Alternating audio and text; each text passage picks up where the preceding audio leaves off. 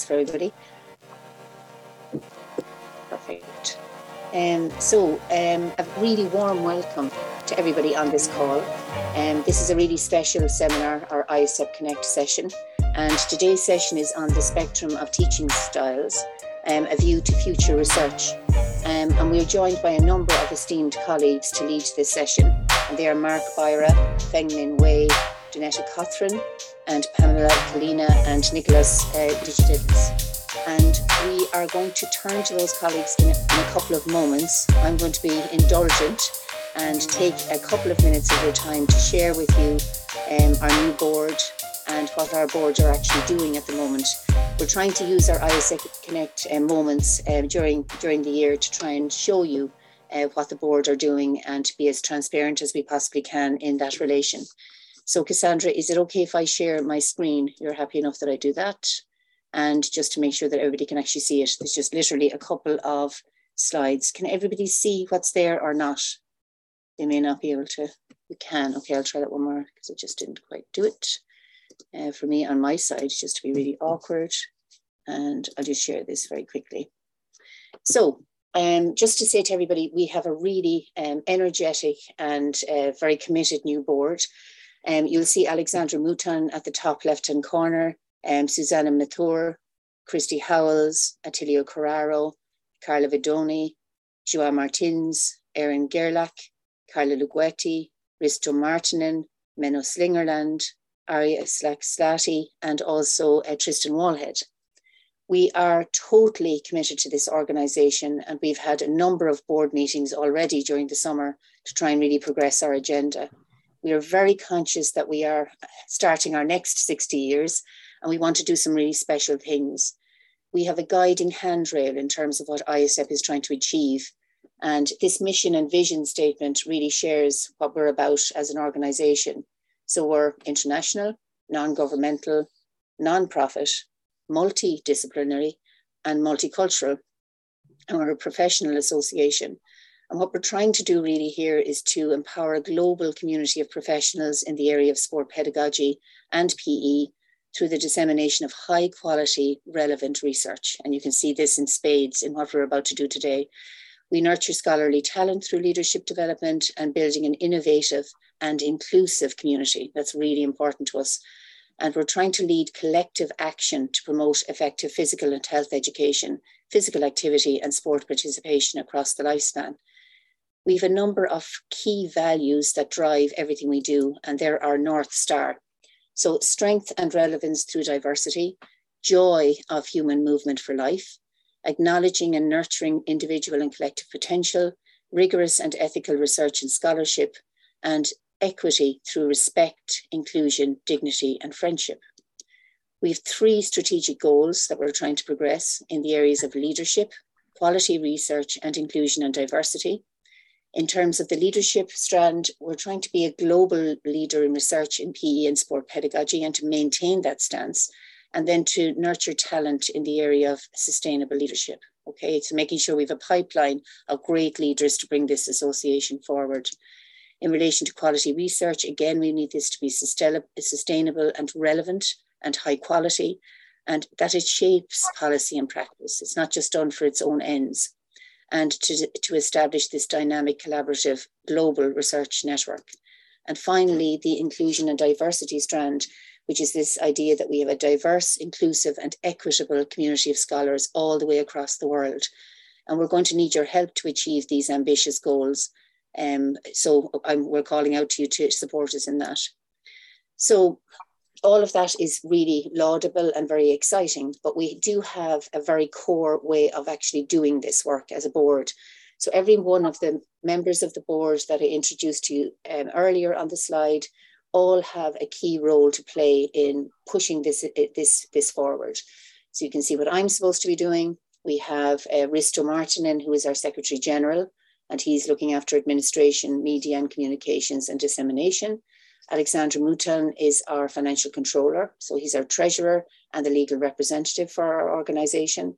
Tristan Wallhead is the vice president that looks after conferences, specialist seminars, and the ISEP Connect. Um, Susanna Mazur will assist him in terms of conference liaison officer work, So Susanna and Tristan work closely together on that. Joao Martins and Arja Sääkslahti are looking after education and training. And um, Joao Martins has a special role where he is um, our Kinesiology Association liaison person.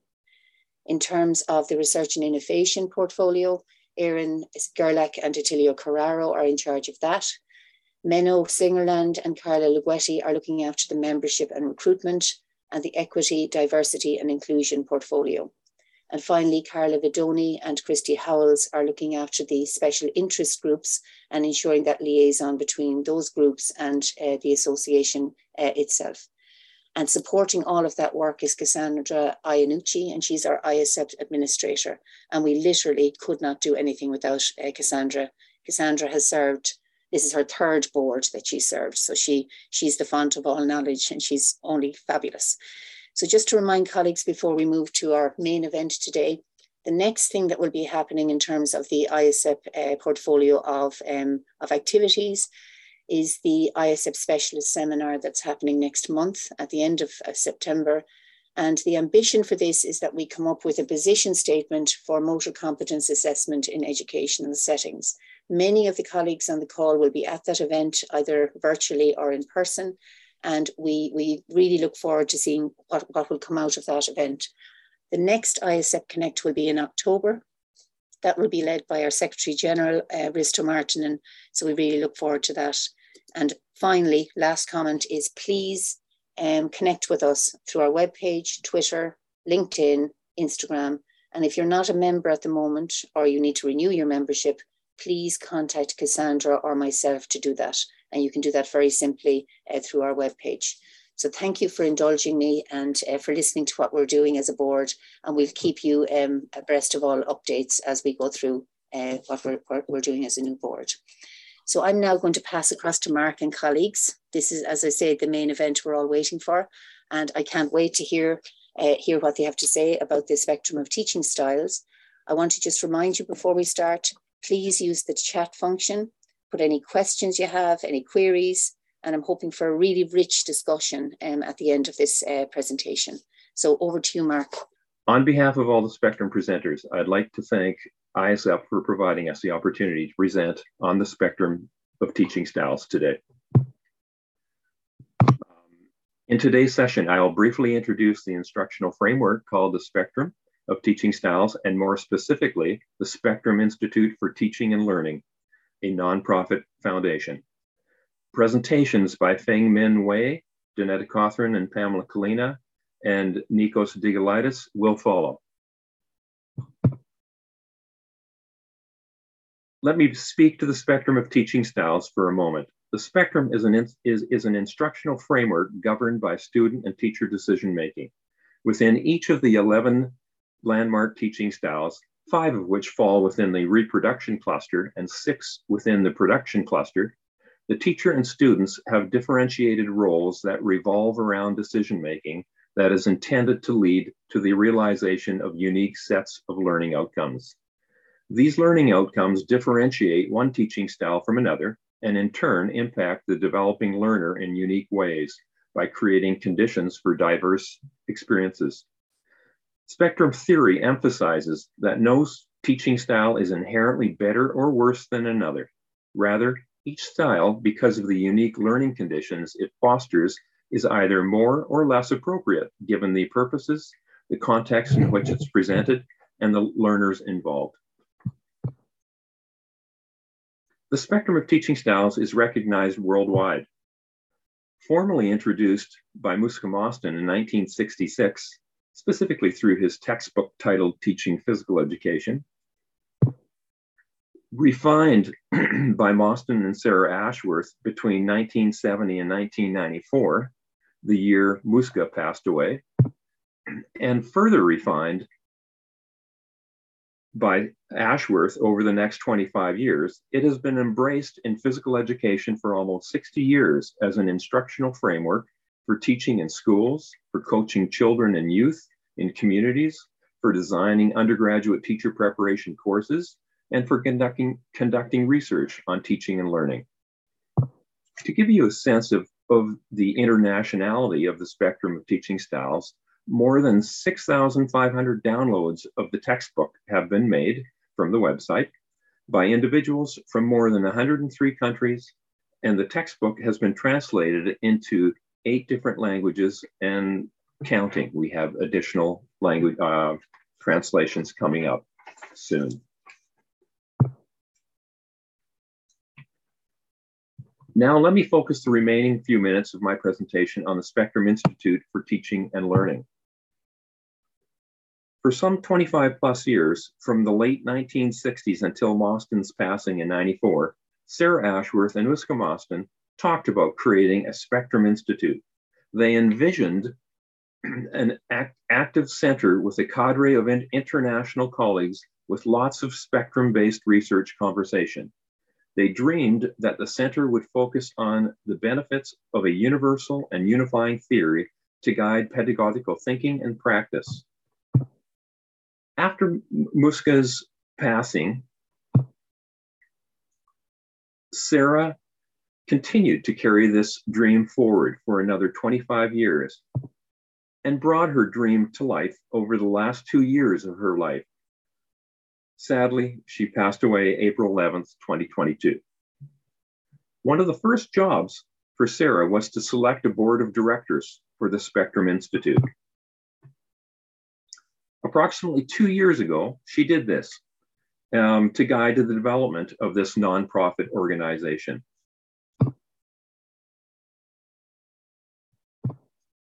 The mission of the Spectrum Institute is to promote, enhance, and disseminate the spectrum of teaching styles, while the primary objective is to provide a center for, for teachers, coaches, teacher educators, scholars, and curriculum developers from around the world to study and perfect the art and science of teaching through the spectrum of teaching styles. The Spectrum Institute is being supported by a large gift from Sarah. If it were not for Sarah's doings over the last 30 plus years and her gift to support the many Spectrum activities, the Spectrum Institute would not have evolved into the current nonprofit organization. Since the inception of the board of directors were selected in 2020 and the board members, in conjunction with other knowledgeable spectrum researchers around the world, have they have embarked on a number of initiatives. To name a few, um, they created a Spectrum Facebook page in, to supplement the current Spectrum website.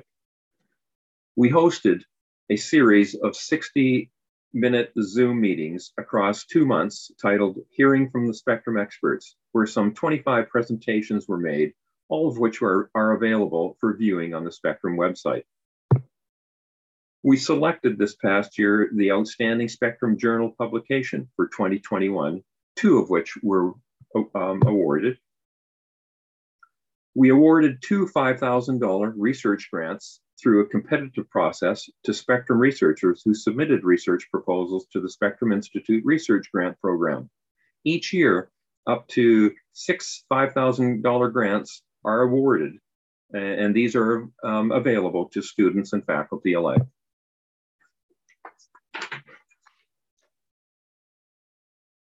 We are beginning to develop curriculum, curricular materials for the Spectrum workshops and trainings to be designed for synchronous and asynchronous um, delivery. We anticipate that it will take about a year to fully develop and likely culminate into a Spectrum course available on the Spectrum website. And finally, here is one, one of the pieces. Um, we will be awarding, starting in 2023, multiple $1,000 grants to support individuals presenting Spectrum research at national or international conferences. And again, these are available to students and faculty alike through a competitive process. These present a few of the Spectrum Institute's current initiatives with much more planned to come in 2023 and, and years forward. In closing, you could have a you could have no knowledge, you could have minimal knowledge, some knowledge, or a lot of knowledge about the spectrum of teaching styles. It doesn't matter to us. We invite all of you to join the activities we are providing through the Spectrum Institute. The spectrum of teaching styles is alive and well. Thank you. I, will now um, pass it over to our second pre presenter, and that being Thing Min, uh. You know, if I, if I can, there we go. Okay. Let me try to share my screen.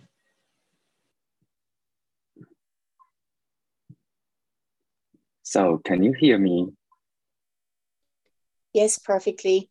Thank you. Okay, thank you. Is it good?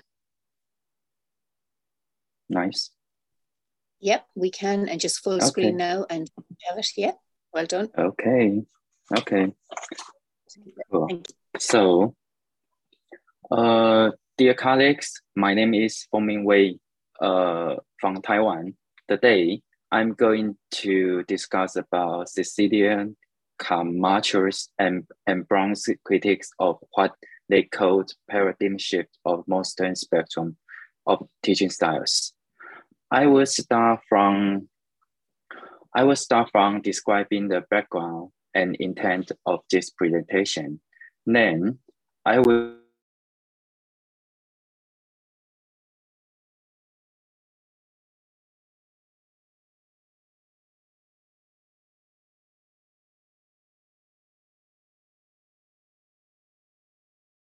Hang Ming, I think we lost your audio. If you could just unmute yourself.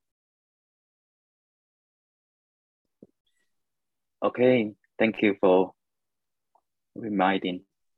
Is it okay it's, now? yeah, it's good. Good again. Okay, Yeah. so I, I'm sorry about that. Uh, so I will highlight some direction that we, we can follow for future invest, investigation of the spectrum. In the first in the first season of 2022, the Spectrum Institute for Teaching and Learning hosted several online workshops. As Mark just mentioned, experts in the spectrum from around the world were invited to share their understanding of the spectrum and how they promoted the spectrum in their countries. Presentation topics of the four workshops involved learning objectives, PETE, cross-cultural transmission, and LL. These several events attract me to consider the questions about what have we known about the spectrum and to what kinds of issues the spectrum was related. related. So I started to conduct a scoping review of the spectrum since then. The Prisma checklist was adopted to search, identify, and analyze over 100 English and peer-reviewed literature on the spectrum from one, uh, 1994 to 2022. This workshop, this work is necessary because for around 10 years, there is no critical scrutiny of the knowledge of the spectrum in the field. Nevertheless, there is some critical comments on the development of the non-versus advance of the spectrum. Ho- However, according to Goldberger et al.'s idea, critics is the power for the expansion of the spectrum. So instead of resisting to investigate the questions that mentioned above, I would first turn to response to uh, Sicilia Camacho and Brown's critiques as a preparation for the following scoping review. Here you can see Sicilia Camacho and Brown's critiques are twofold, theory and, and practice, parts. They thought the non-versus logic of the spectrum strongly damage its future development for the critical pedagogical uh, viewpoint. I will go on explaining their critiques and my responses uh, one by one in the following slides. First, in terms of the theoretical dimension, they thought the shift toward uh, non versus toward number the shift shift toward non versus is a tendency to the positivist epistemology versus to the original value embedded tradition of the spectrum. So the universalism and objectification of the non versus logic in the spectrum is a harmful problem. However, instead of competing against the alternative epistemology, I would suggest we should see the other traditions being the things that worthy of our understanding and uh, searching for a chance to cooperation. just as the, as the situation of methodological world between qualitative and quantitative measures. In addition, uh, if we recognize the story which triggered the invention of the spectrum and Mosston's in, intention of this invention of the spectrum, we might not use the universalism and objectification as a criteria to justify revised re version of the spectrum. The second critique is related to the issue of teacher subjectivity. Sicilia Camacho and Brown contended that the numbers logic is a crisis for the spectrum. But if we take the primary axiom of the spectrum, teacher behavior is a chain of decision making, then we would completely know that uh, teachers are still in the center of any teaching styles. So, and uh, they are the ones who select and choose which styles they would like to adopt in achieving their objectives of student learning. So the third problem was directed to the student role in the classroom. Sicilian, Camacho, and Brown argued that the acceptance of the non-versed logic of the spectrum seems to somewhat hurt the status of pupil, pupil subjectivity. However, if we reconsider the over-mentioned axiom of the spectrum, teacher behavior are always connected to the behaviors of student of learners in the same classroom. So the axiom implied that the relationships between teacher and students are formed in a structure, no matter whether the rule of student is mentioned literally in the axiom. Furthermore, uh, from Paul Freire's critical pedagogy standpoint and Mosston's use of the independence as the uh, in, independence as the uh, as the criteria, we can explicate that the pupil subjectivity is not ignored in the non-versus spectrum revision. And finally, uh, Cecilian, Camacho, and Brown contended that the numbers logic of teaching styles is being a convenient tool in new neoliberal era being used by those experts in the society.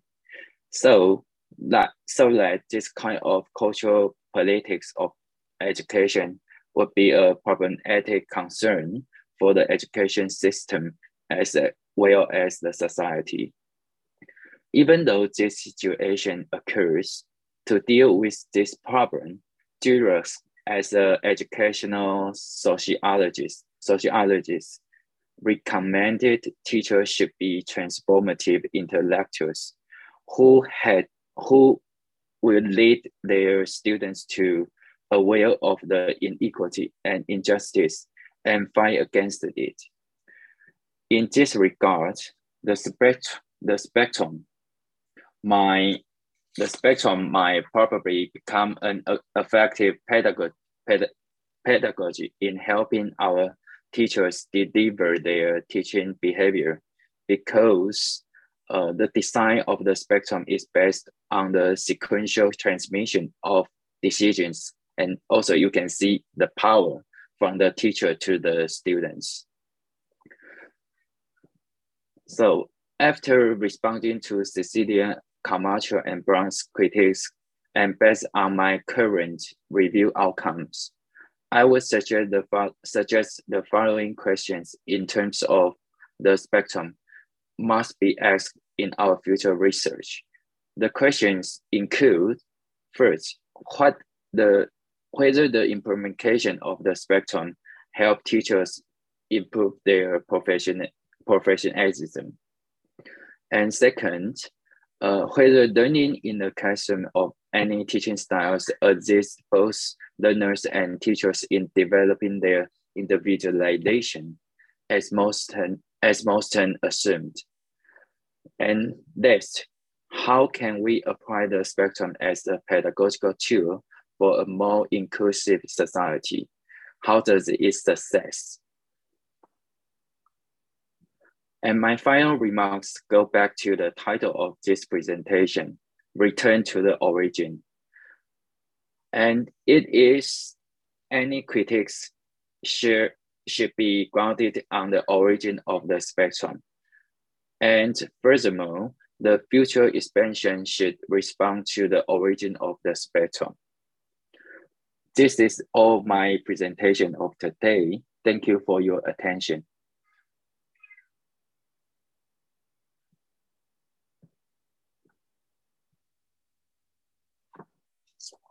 Thank you. Um, and over to you, Mark, again, is it? Or on to your other colleagues?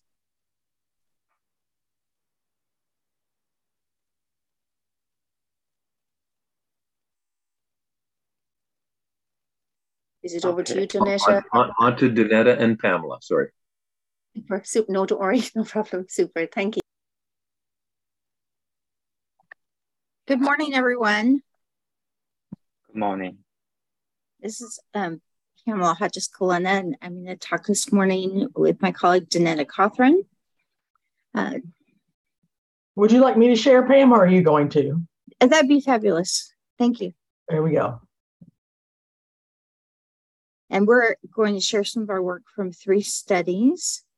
And um, this has also been discussed in a, a chapter, a book chapter with Dr. Um, Susie and others. The title of our presentation is The Spectrum of Teaching Styles, What We Know and a View to the Future, Use and Perceptions.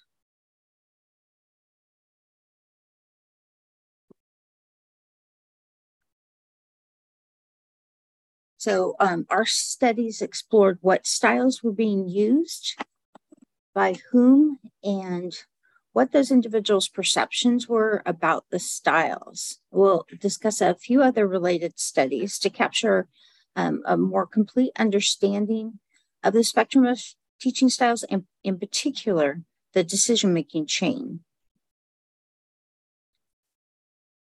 So, our three related studies involve students, teachers, and then an international group that included um, participants from Canada, England, France, Korea, Portugal, and the United States.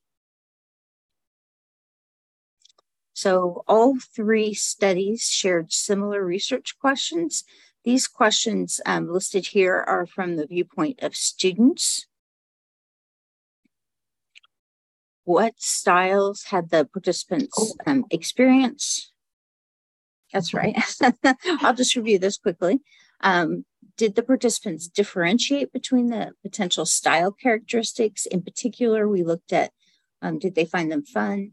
Did they have learning outcomes and did they motivate students? And then finally, we looked at some demographic influences on their experiences and their perceptions of the styles. So we came up with some sample descriptions and we involved some content experts to validate these descriptions that we used for the teaching styles. And these are just some of the sample descriptions, all from the reproductive styles. For example, in um, well, I'll, I'll, read one to give you enough time. Um, so, in the Reproductive style, two students work together on a task that the teacher has designed. One student practices while the other student gives feedback to their partner. The students might use checklists to help them give good feedback to each other. Thank you, Donetta. And so the same questions were used for each participant group, but they were worded differently for the students, teachers, in their international group. So, for example, for the students, they were asked to respond to I had a physical education teacher that taught this way. I think this way of teaching would make class fun. I think this way of teaching would help students learn skills and concepts. And I think this way of teaching would help motivate students to learn.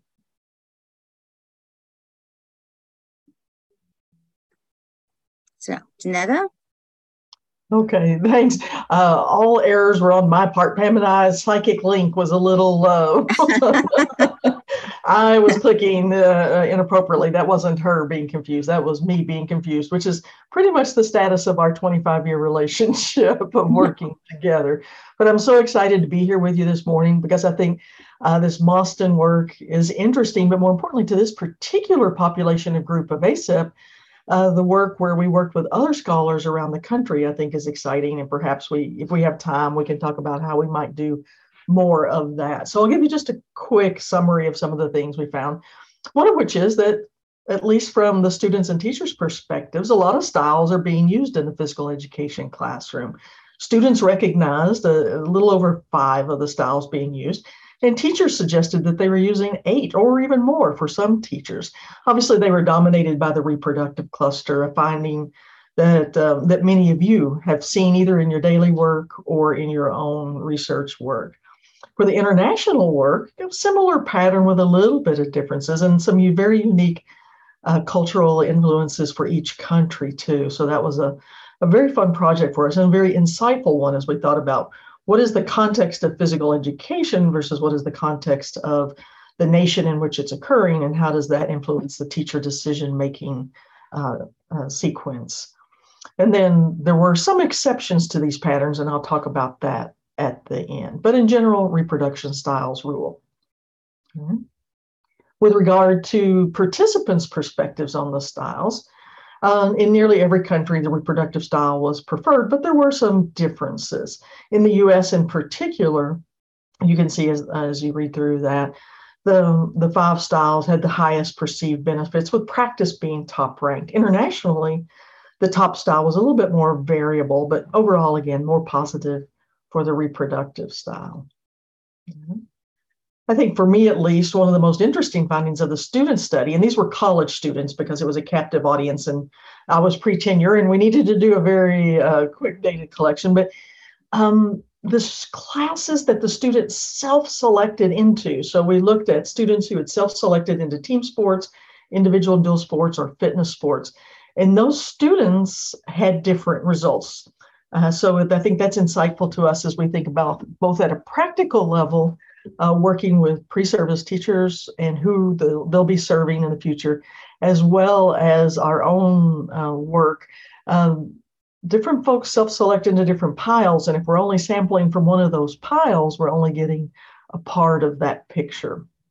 As you might expect, teachers' self-rated ability uh, influenced their willingness and use of different styles. And then internationally, Uh, as you might also expect, the views became more positive with more experience, as well as their self rated ability. Uh, and the use of the different styles varied significantly across national fronts. One of the most exciting aspects of this for Pamela and I have been that other folks have used our instrument to explore different countries. We've had other researchers reach out to us about the instrument uh, from additional nations, but uh, I don't know if those are published yet or, or actually happened. but in these two works that you see before you, excuse me, the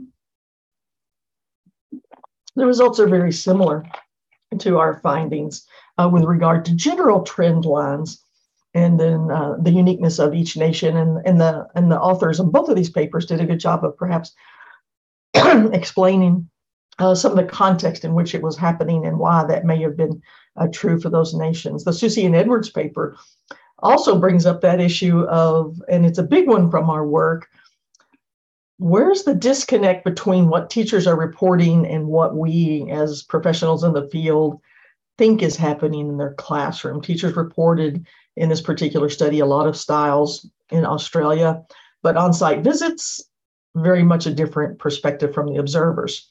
Those of us in the United States who've been out in schools uh, would never say that we've seen a teacher probably that's used eight different styles, yet that's the average number of styles a teacher in the United States reported having used.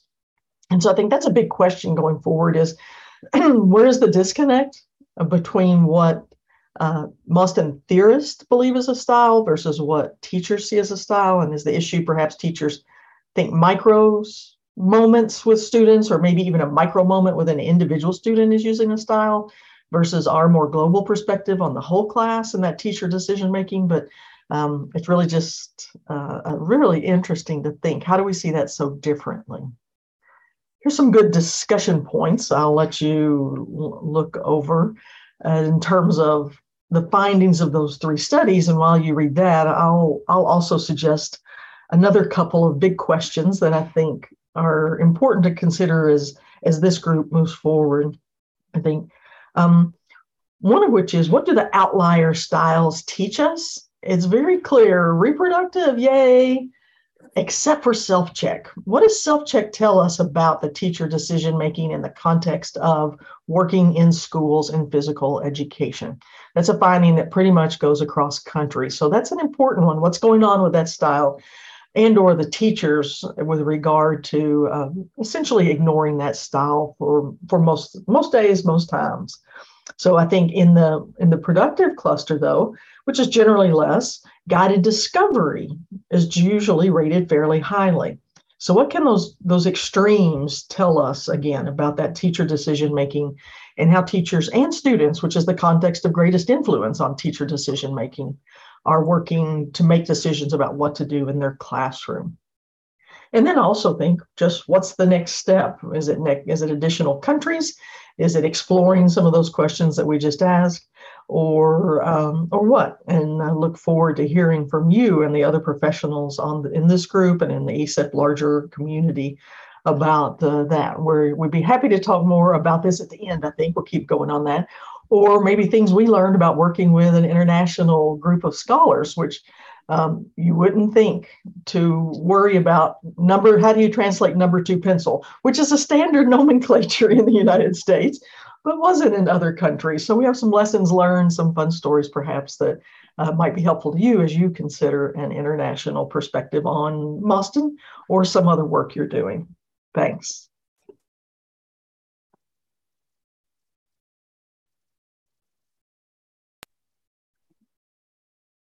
Thanks. There's some. Oh, sorry. Pam, did I leave anything out? I'm sure I did. Oh, no. There were some great questions in the in the chat. Let us work on them and uh, address them at the end, if that's all right. Super. Thank you. I'll help with that. Thank you. Uh, okay, so we can continue with uh, the next presentation. Good day, uh, everybody. I, I, see so many friends and, and colleagues uh, around the world. I mean, uh, we've been missing each other with this COVID situation, and I, I, hope we find a chance at some point in the near future to, to find each other. Anyway, uh, and I would like, of course, to, to thank ISEP for giving us the, the chance to uh, discuss uh, issues related with the spectrum and the, the future of research, perhaps, uh, in, in, this uh, area. Uh, the stimulus for this presentation, I think, started 25 years ago. I mean, while I was doing my PhD uh, study. Uh, but today I will try to focus and uh, uh, give you some insights and uh, perspectives in relation with the use of the spectrum in uh, promoting lifelong physical activity and health, because this is probably a global challenge in most countries, if not all countries. And of course, I'll try to discuss some ideas and assumptions that might trigger future research for these common challenges. And uh, I'll give you some examples from recent research, unpublished uh, data uh, in press articles. We are familiar all with uh, this picture. I mean, uh, very few kids around the world meet the World Health Organization recommendations about physical activity. And uh, based on uh, WHO, again, school is the ideal setting to promote students' health. And as we know, WHO and other organizations have launched a variety of initiatives that give a central role to what we call a quality physical education program. So physical education naturally becomes our response uh, to, to that uh, challenge. And uh, of course, there are many questions, doubts, and, and challenges about the role of physical education in promoting health. Uh, just recently, Harris and Cale have, uh, or they are going to publish this uh, chapter in, in a book, uh, setting a couple of questions like how important is physical education role in promoting health and what level of responsibility should physical education have for promoting active lifestyles. Okay, there are certain limitations. I mean, we, we cannot have it all. We cannot achieve uh, perhaps all the goals that we would like to achieve in, in physical education.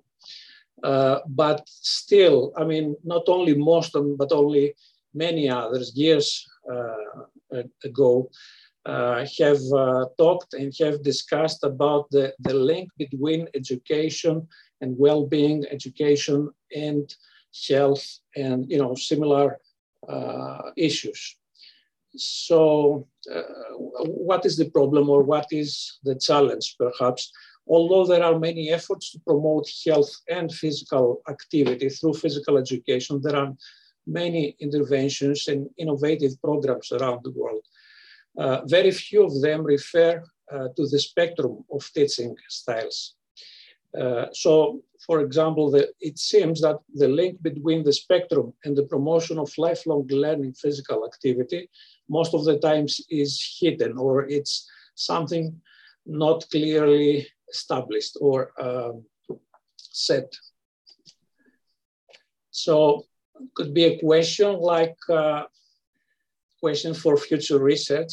Why haven't we found a link between the promotion of health and the spectrum yet? Is it some lack of understanding? Is it too complicated? No interest at all? I don't know. Uh, perhaps one possible uh, answer could be uh, the fact that for many years, uh, physical education around the world uh, was focused on learning motor skills. So most of the time, a lot of research uh, was focusing on, for example, what style is best and trying to compare different uh, teaching styles while let's say it's a, it's a level, a different level of maturity nowadays where we know that uh, we need a spectrum, we need uh, more uh, than one teaching approach in order to achieve our goals because our challenges are more complicated than maybe in the older days.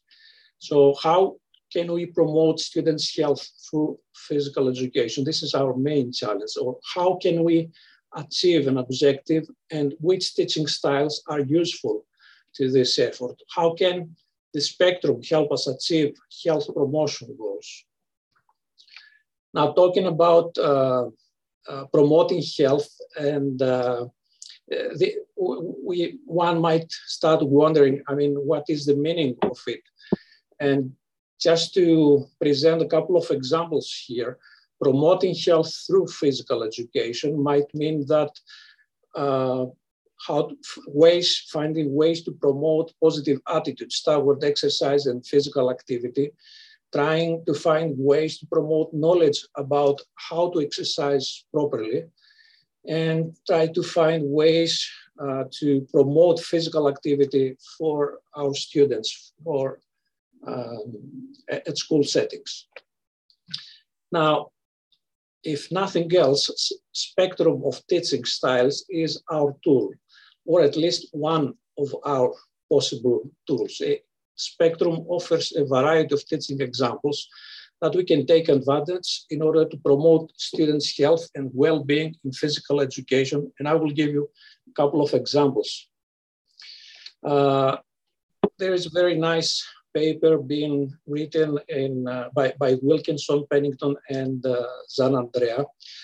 Uh, you can find it in, in Strategies that was uh, published in 2011, uh, where they have um, a spectrum of uh, teaching styles and a spectrum of teaching examples within each, within each teaching style, focusing on teaching wellness concepts, uh, with the use of uh, teaching uh, styles.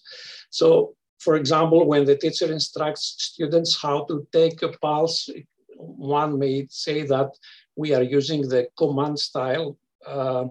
when uh, our students work in pairs, doing sit-ups or bench press or other exercises in pairs, uh, having one uh, guy execute and the other uh, giving, uh, providing feedback.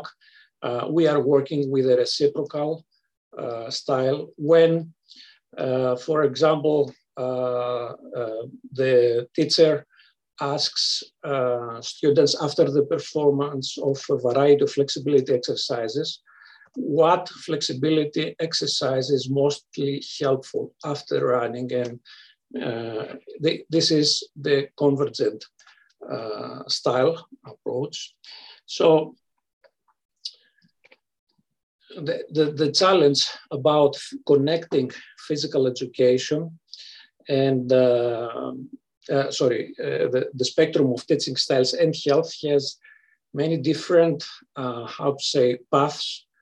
Uh, one of the concepts that is very, that has been added the last couple of years and has been adopted by everybody. You know, it's the physical literacy um, concept where uh, we try to respond to, to the question of how physical education can contribute to increase students' participation in physical activity. And within this concept, we can say that physical education enables children and youth to become physically literate through the development of attitudes, behaviors, and skills. So this concept basically talks about uh, three main concepts, the physical concept, physical competence, uh, knowledge and understanding, and engaging in physical activities, which implies motivation for uh, physical activity. Becoming physically literate, as we all know, is not an automatic process. An action plan is needed to be planned and implemented. PE teachers need to be appropriately educated. Curricula need to be designed accordingly, and perhaps many, many others, uh, other actions too. So uh, I will try in the last part of this presentation to, to give you some theoretical implications and sample findings from recent research. Uh, it hasn't been published, but uh, you will see it when it is published. Um, uh, one of the, how to say, things that uh, many people around the world have discovered with uh, their research and their approaches is that uh, self-determination theory, for those who are familiar, of course, has some similarities, at least, with the spectrum. For example, uh, we do know uh, that th this is the continuum of uh, self-determination theory, and we can assume that when we have uh, a teaching approach, a teaching style where most of the decisions, or at least some of the decisions, are being made by the student, then there are the likelihood is that we will be promoting what we call the intrinsic motivation when in the contrary uh, if we have a teaching style where most of the decisions are being uh, made by the teacher, then we might promote uh, extrinsic motivation or lack of motivation.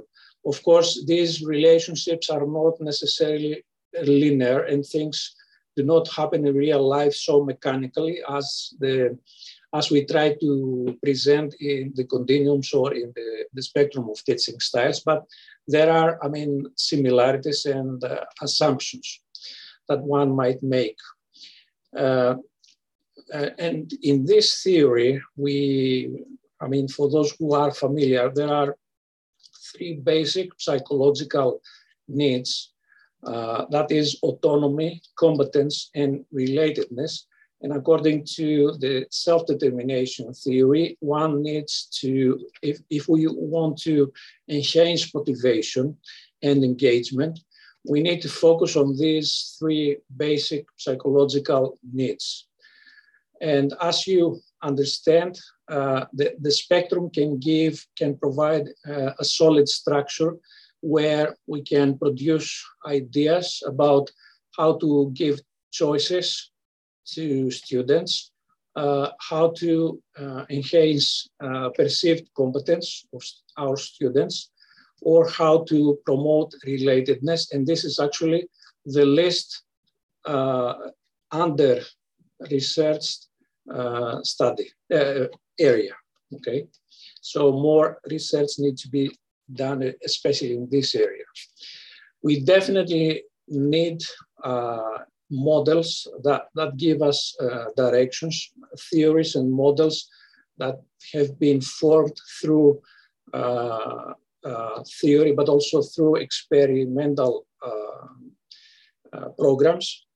Uh, this is the description of a motivational process that is going to be published in a, in a paper, hopefully in the next few months. Uh, and it implies that if we want to focus on out of school physical activity, which is a challenge actually for our students, we need to think backwards uh, and think uh, a variety of different uh, variables that might, and determinants that might uh, have a strong influence in, in this target uh, variable. Of course, physical education and physical education educators, we are not the only ones who have an impact in, in uh, this particular uh, outcome variable. There are certain determinants and certain variables uh, that have a strong influence uh, outside of school and outside of uh, our influence. Um, and now a couple of examples from this uh, particular uh, project. We had pupils from four European countries, around 9,000 or more than 9,000 students. And I will skip a lot from the methodology and just focus on some very exciting results here, but you, I, I, hope you will find it interesting. Uh, one of these um, uh, results was that the more students perceive that PE teacher satisfies basic needs for autonomy, competence, and relatedness, the greater their intention to be physically active outside of school. Okay? And another, which just to continue the discussion, the, another finding, the more students perceive that the teacher satisfies the basic needs, the more they monitor their out of school physical activity. So the, the more uh, the, the teacher satisfies the basic needs, the more they monitor. And the more they monitor themselves about physical activity, the more days they are physically active outside school. So this is very uh, impressive. I mean, it gives you a, a, direction of where you should focus, perhaps. Uh, and another, just to conclude here with these very interesting uh, findings, um, from a pedagogical point of view, the more students perceive that the teacher emphasizes in learning and improving, the more the schedule with specific plans, when, where, with who, how, and how often to be out of school physically active. Uh, now, just to uh, have a short note here, as you understand, and, and especially those of you who are very familiar with the spectrum, you understand that self-monitoring and goal-setting strategies, strategies that are basically coming perhaps from uh, sports psychology or other areas, uh, but we are using them in physical education, can be easily implemented through the self-check teaching style. Uh, or when we have uh, to teach students uh, and help them how to plan for out of school physical activity. This is something that can be easily implemented through the learner design or the learner initiated uh, teaching style. So Nicholas, what is worth? Nicholas, we have we have run out of time. So are you half a, half a minute? Yeah. Excellent. Do that. Uh, do that, please. I'm closing that, in half Thank a minute. Yeah, I know. Super. Okay, so what is worth measuring or where should we focus uh, our efforts? This, this is a sample of areas where we usually focus and we measure in relation with uh, health and exercise, knowledge, skills, behavior, cognitive variables, fitness indices, and physical activity. Uh, However, there are some other measures related with health uh, benefits of exercise. Um, this is coming from SESM uh, report in 2018, uh, where, as you can see, uh, and you understand that those of uh, those scientists who are familiar with these terms and these variables are not familiar with pedagogy and we are not familiar as pedagogists with these uh, measures. So somehow, perhaps in the future, we might need to think, what can we do? How can we collaborate with, uh, with these uh, people? And just to conclude, uh, the spectrum includes many questions waiting to be studied and consists of, uh, of a solid pedagogical framework that can provide structure and bring to life many new ideas or help us solve many practical issues we might have.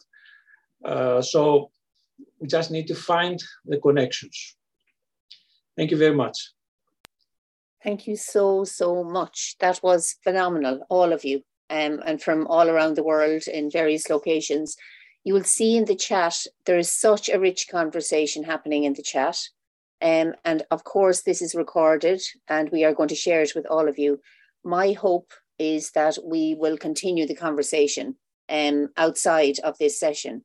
So I can see Brendan is there, Shane is there. There's a whole raft of people that I think will want to plug in and connect with, with the work presented here today.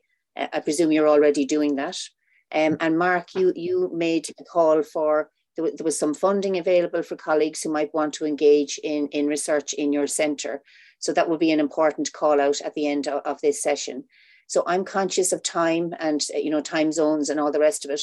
Um, Risto, I believe you're going to put this on uh, on your podcast as well.